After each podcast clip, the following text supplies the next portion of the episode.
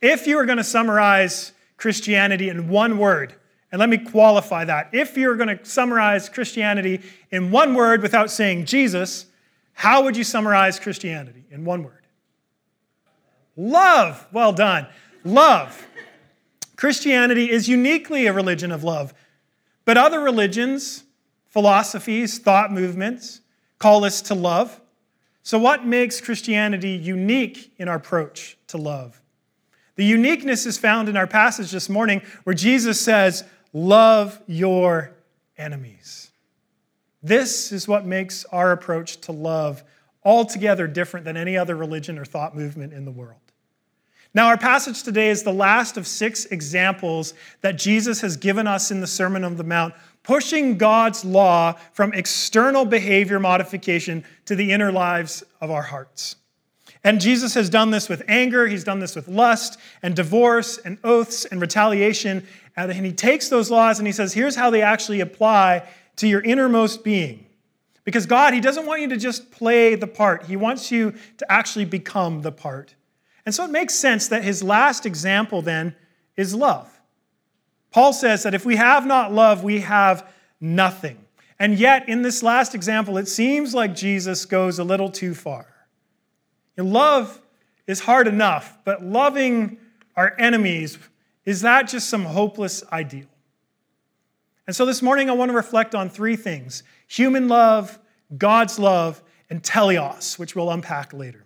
So if you have a Bible, open it up to Matthew chapter 5. If you don't own a Bible, take one of our church Bibles home with you, even that giant one right there. It's yours. We'd love for you to have it. Everything will be on the screen behind me.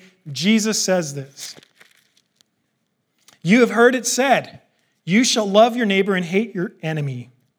But I say to you, love your enemies and pray for those who persecute you. So let's begin with our first point human love. And I want to start by clarifying something. Nowhere in Scripture has it been said to hate our enemies.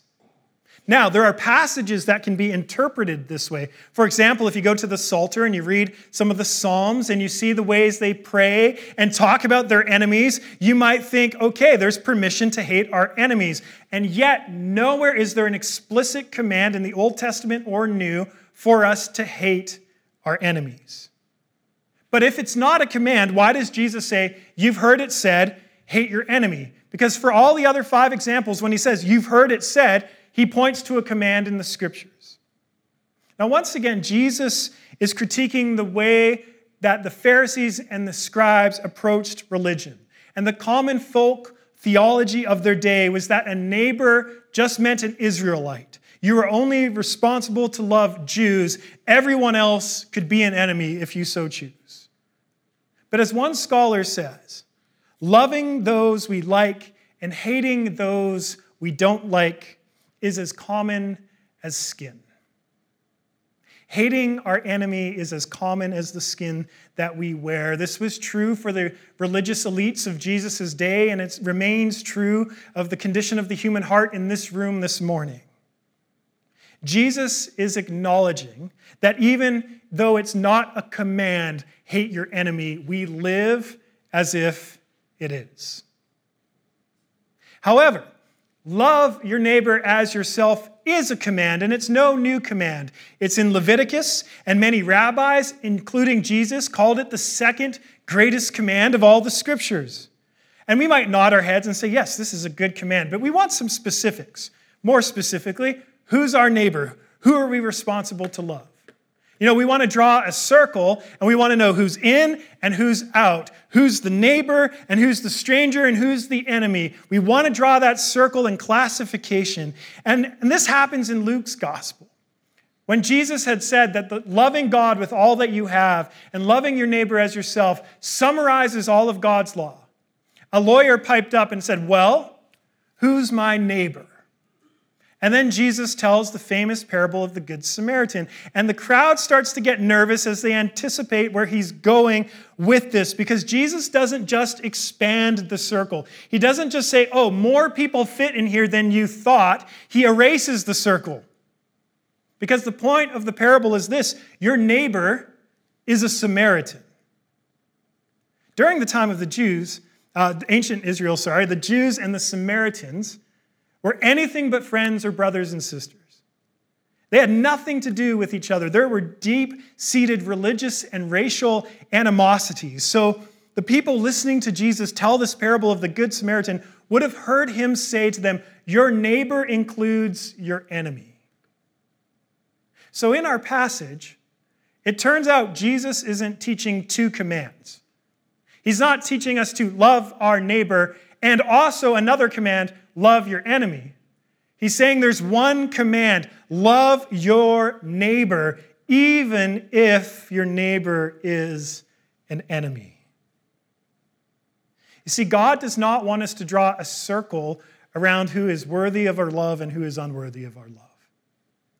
But if we're honest, it's hard enough for us to love the people we love the most. I can tell by looking at you, some of you had a rough drive to church this morning, and it is hard to love the people you love the most. It's hard to love our extended family, our weird aunts and uncles, or our friends who constantly post obnoxious political opinions to social media. You know who you are. It's hard enough to love our neighbors, let alone our annoying neighbors. Or any neighbor, because in this day and age, we don't even know our neighbors. I can't even love my neighbor. How can I love an enemy? Loving our enemies. Love is challenging enough. It's hard enough to love the ones we love. And by definition, an enemy is the opposite of lovable, it's an unlovable person. But when we push love to this extreme, when we push love toward even our enemies, it unveils something about human love. There are conditions and limits to our love. We love those who love us. We love those who are like us. We love those who reciprocate our love. We love those we're required to love, like family. And we might even love when it's not easy because we're committed to love. But then Jesus goes on to say in verses 46 through 47 If you love those who love you, what reward do you have? Do not even the tax collectors do the same?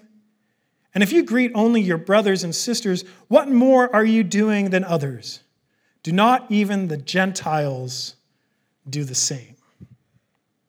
And this would have ruffled the feathers of the Pharisees because essentially they're saying that in their religiosity, they only love those who are like them.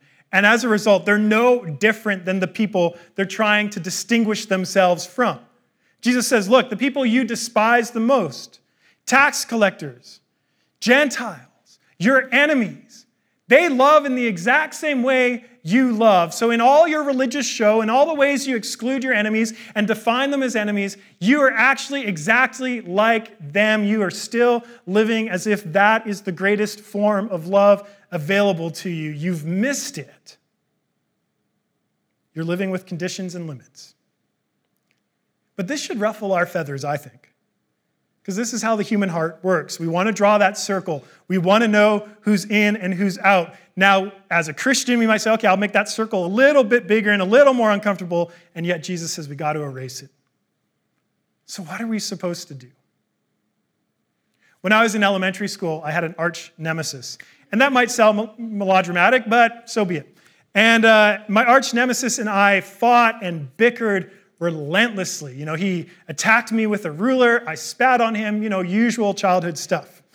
And at a certain point, our battle got so bad and ferocious that my mom decided, you know what, I'm going to put an end to this. And so after a particularly bad battle, she forced me to go to my arch nemesis's house.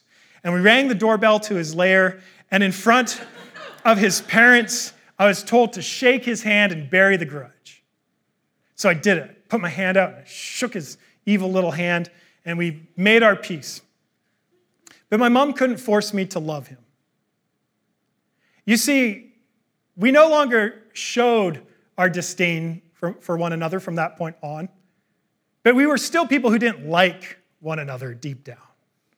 You see, you can't force someone to love someone, and you can't force someone to love an enemy. It just doesn't work. And I don't think this is what Jesus has in mind when he says, Love your enemies. Jesus doesn't want us to appear like we love our enemies when deep down we're seething with disdain. Because let's remember, the whole point of this section of the Sermon on the Mount is to take God's laws and impress them deeper, apply them to our hearts. Jesus doesn't want us to feign love of enemy. He actually wants us to love our enemies. And so I think it's important to qualify this a bit. Jesus isn't asking us to conjure up feelings and emotions of love that we might feel towards friends and families. Now, those feelings might come over time toward your enemies should you try to love them. But in this passage, Jesus is challenging us to embrace a very specific form of love agape.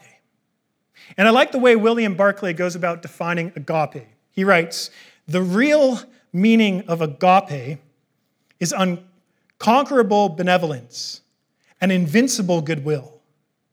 The real meaning of agape love is unconquerable benevolence and invincible goodwill.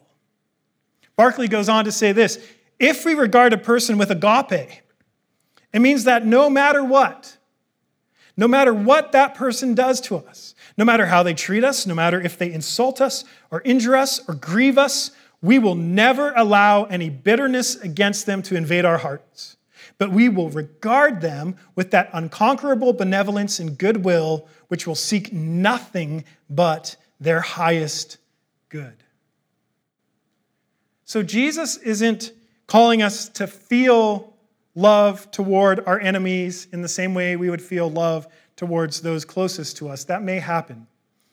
But no matter how we feel, he's saying you can still choose to love with unconquerable benevolence and invincible goodwill, that you can actually seek the highest good of your enemy.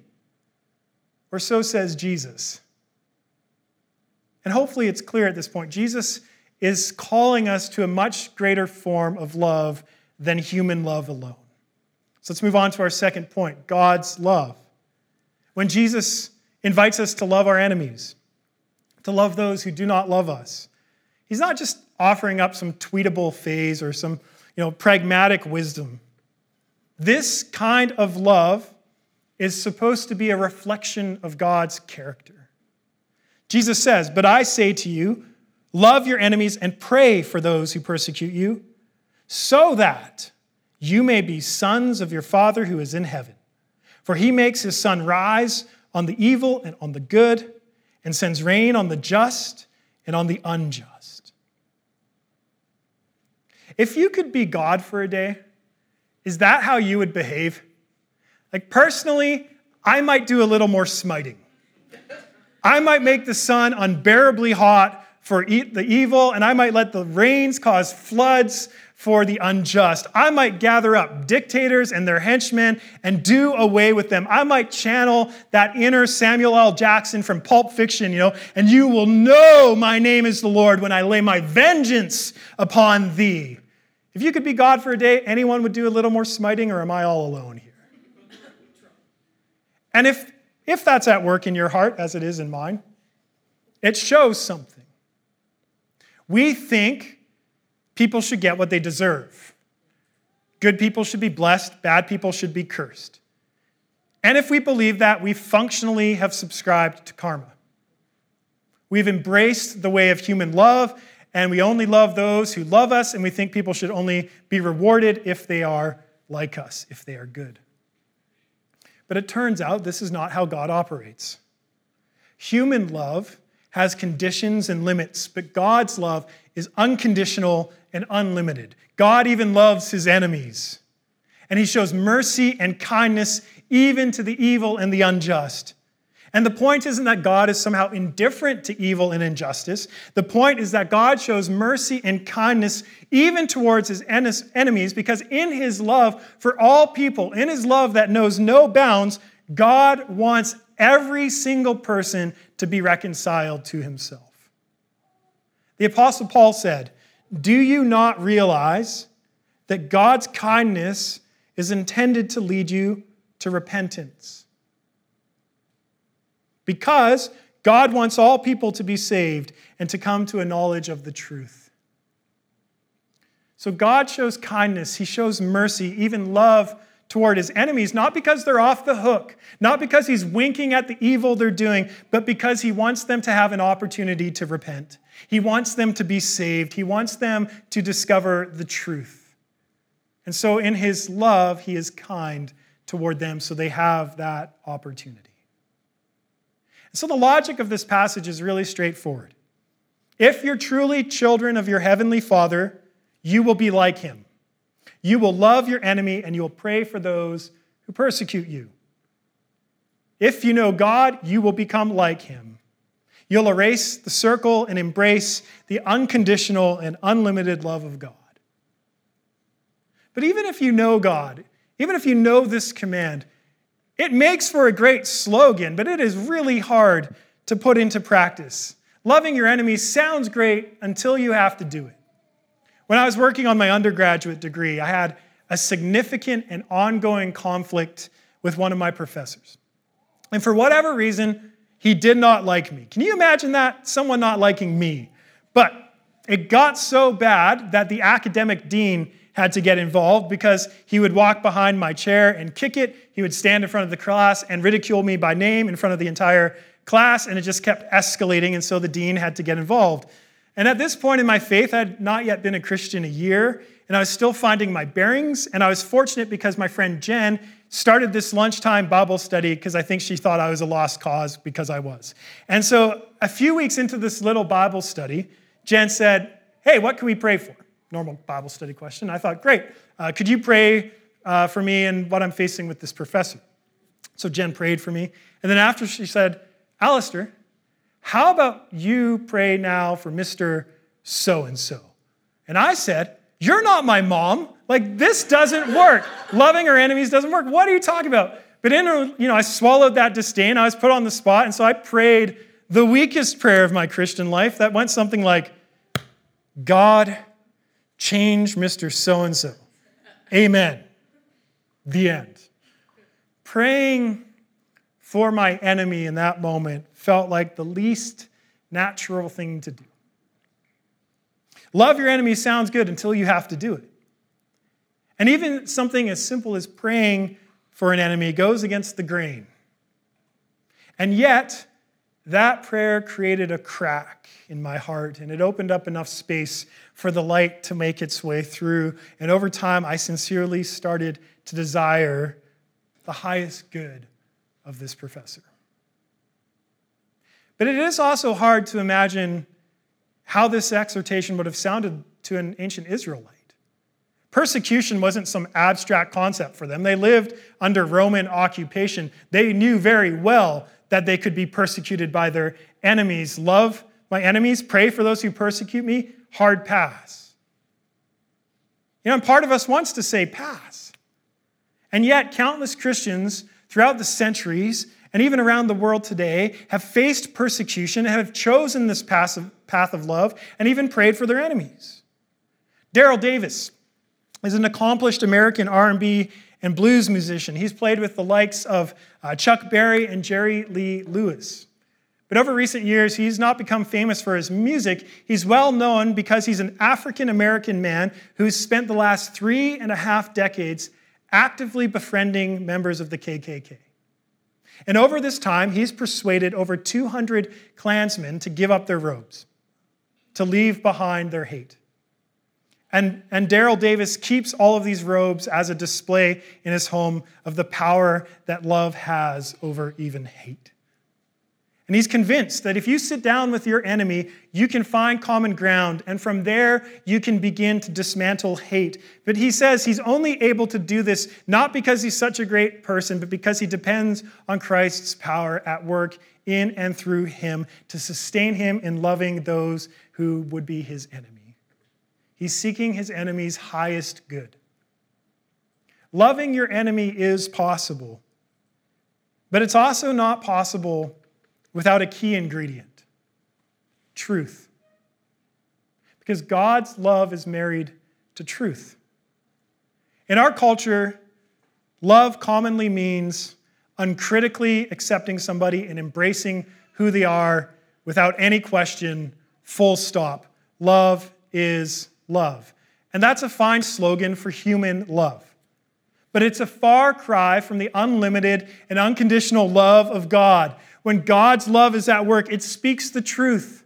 Throughout this passage, God says, There are enemies.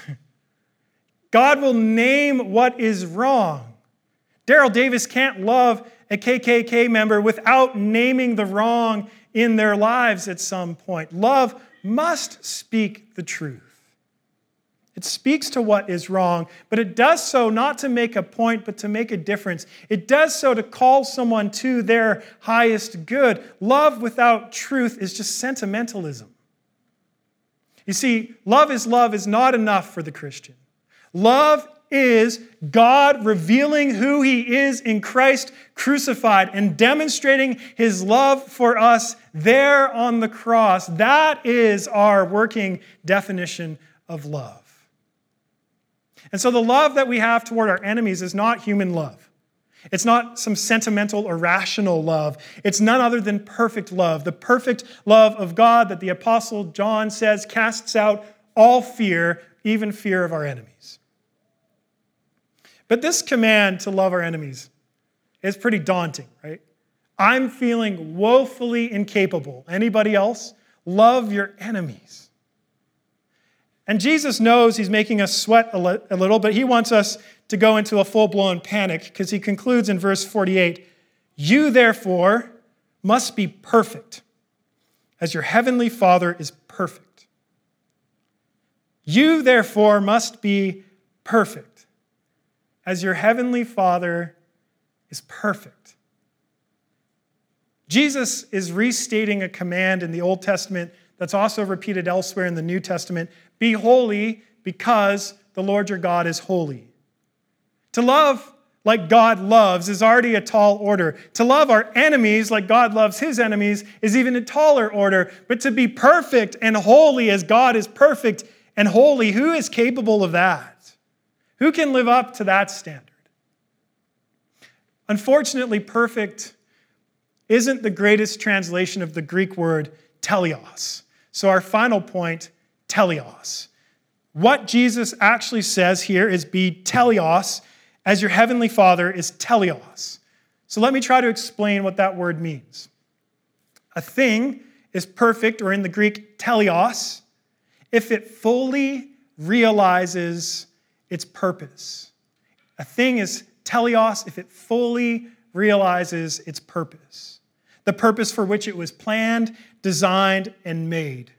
Let's take a simple analogy. Suppose in my house there's a screw loose. And any of you who know me, there's a few screw looses. But uh, let's say you want to tighten and adjust this screw. And so you go out to Home Depot and you buy a screwdriver. And I find that this screwdriver fits my hand just perfectly. It's neither too small or too large, neither too rough or too smooth. It is like the perfect porridge from that children's story that I'm forgetting the name of right now. And so I take this screwdriver that fits perfectly within my hand and I place it within the screw, and it turns out I got the right shape and it fits perfectly. And I tighten the screw and it is done. The screwdriver is teleos because it exactly fulfilled the purpose for which I desired and bought it. In the same way, a person is teleos if they fulfill the purpose for which they were created. You're teleos if you fulfill the purpose for which you were created.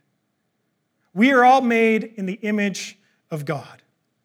And our purpose is to receive the agape love of God the Father and to reflect his love out into the world.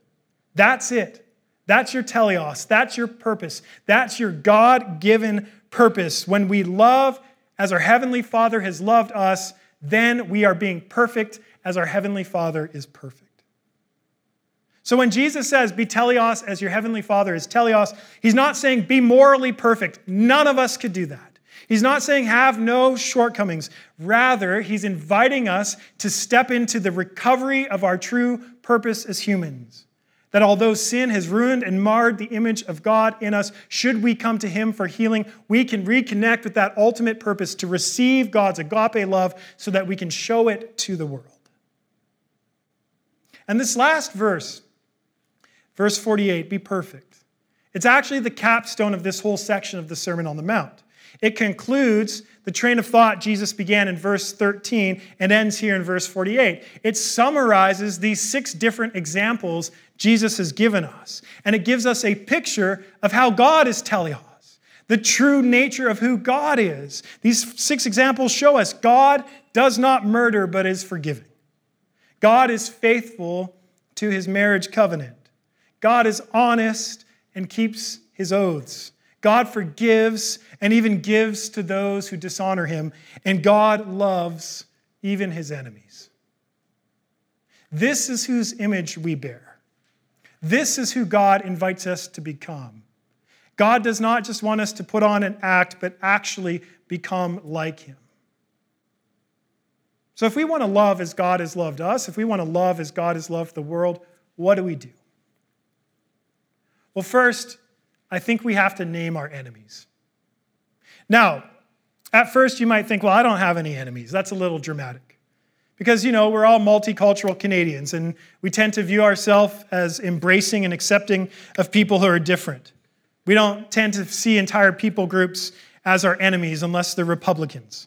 But just because we don't have a people group like the Samaritans or Romans to consider enemies, that doesn't mean we don't view people as enemies.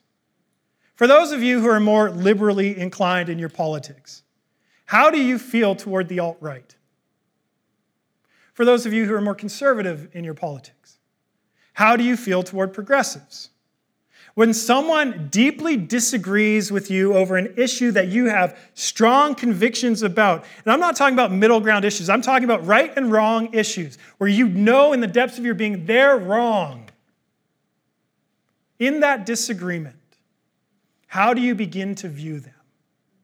Does their ability to reason and come to different conclusions than you cause suspicion and cause you to tear down their character and begin labeling them with phrases that distance them from you?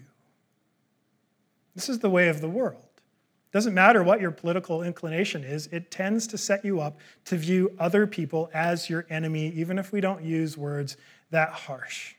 It's no wonder our political discourse has descended to the rhetoric it now embodies, because we're after too small a vision of love. So, if we're going to love as God loves, we have to admit that our love is deficient and we must name our enemies. And the second step is we pray for our enemies. That is the only action point in this passage that Jesus gives to us. Pray for those who persecute you.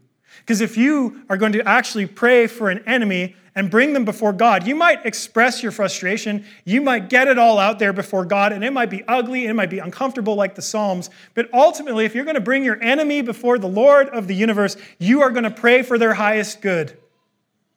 You might pray for their conversion, that their eyes might be opened to who God is. You might pray for repentance. You might pray for a change of heart. You might pray for them to get out of the delusion they're in or out of sin, whatever it is. You're ultimately bringing your enemy before God and asking for their highest good. And this is exactly what Jesus did on the cross. When those who said he was an enemy crucified him, he prayed, Father, Forgive them, for they do not know what they're doing. And that's what the first martyr of the church, Stephen, did as he was being stoned to death. Falling on his knees, he cried out with a loud voice, Lord, do not hold this sin against them. And we can only do this if we know the words of the Apostle Paul for ourselves, the words that he wrote to the Romans in chapter 5 of that epistle. You see, at just the right time, when we were still powerless, Christ died for the ungodly. Very rarely will anyone die for a righteous person, though for a good person, someone might possibly dare to die. But God demonstrates his love for us in this. While we were still sinners, Christ died for us. While we were God's enemies, we were reconciled to him through the death of his son. Loving our enemies is not possible through human love. Loving our enemies is only possible through God's love. It's only possible when you know God's love for you at your worst. Paul uses words like ungodly and sinner and enemy, which aren't usually how we tend to define ourselves, but what he's trying to say is at your most unloveliest point, at your lowest point, at your most fragile point, at your worst of the worst point, God loved you even there and died for you even there, even when you were an enemy and running away from God. He loved you and pursued you and sought to reconcile you in the death of his son. He did not die so he could love you, he died because he loves you.